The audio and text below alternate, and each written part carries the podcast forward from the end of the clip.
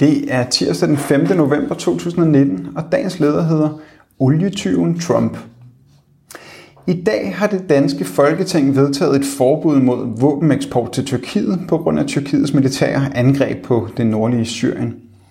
Det er et godt og positivt skridt, som bør følges op med flere sanktioner, til den sidste tyrkiske soldat har forladt syrisk territorie.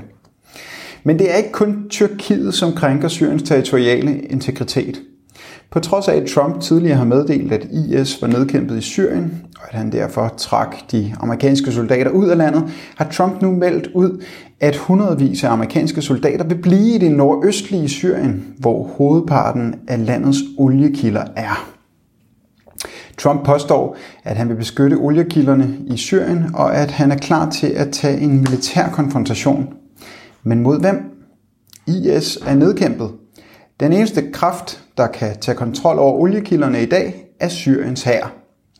De amerikanske soldater vil således forhindre, at den syriske olie kommer det syriske folk til gavn og derved kan være med til at finansiere genopbygningen af Syrien. Den amerikanske besættelse af syriske oliefelter og nærliggende byer er i åbenlys modstrid med international ret. Det er regulær tyveri af Syriens naturrigdomme.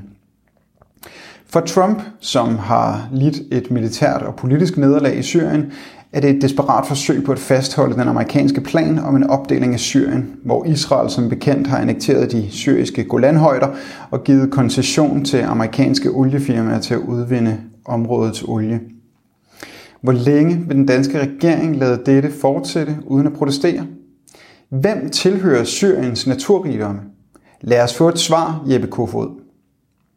De syriske oliefelter besættes i et tæt samarbejde mellem USA og den kurdiske milits YPG. Den officielle begrundelse for samarbejdet er ikke længere at beskytte kurderne, men at sikre den amerikanske kontrol over Syriens oliefelter.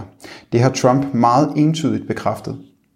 Den syriske forsvarsminister har opfordret YPG soldater til at gå ind i den syriske hær og gøre fælles front imod den tyrkiske invasion af det nordlige Syrien, hvor store dele af de syriske kurder bor. Det er beskæmmende, at YPG's ledelse afviser dette og fortsætter sit samarbejde med USA med det formål at stjæle den syriske olie. Endnu en gang til side sætter YPG folkeretten, imens den syriske hær forsvarer det kurdiske, de kurdiske civile. Den progressive præsidentkandidat Tulsi Gabbard fra Demokraterne har skarpt fordømt Trumps kurs.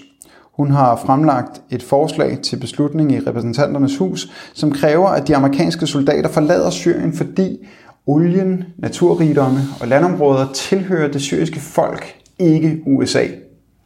I øjeblikket er der radiotavshed fra enhedslistens folketingsgruppe om den amerikanske besættelse af Syriens oliefelter, som sker i tæt samarbejde med enhedslistens allierede i YPG.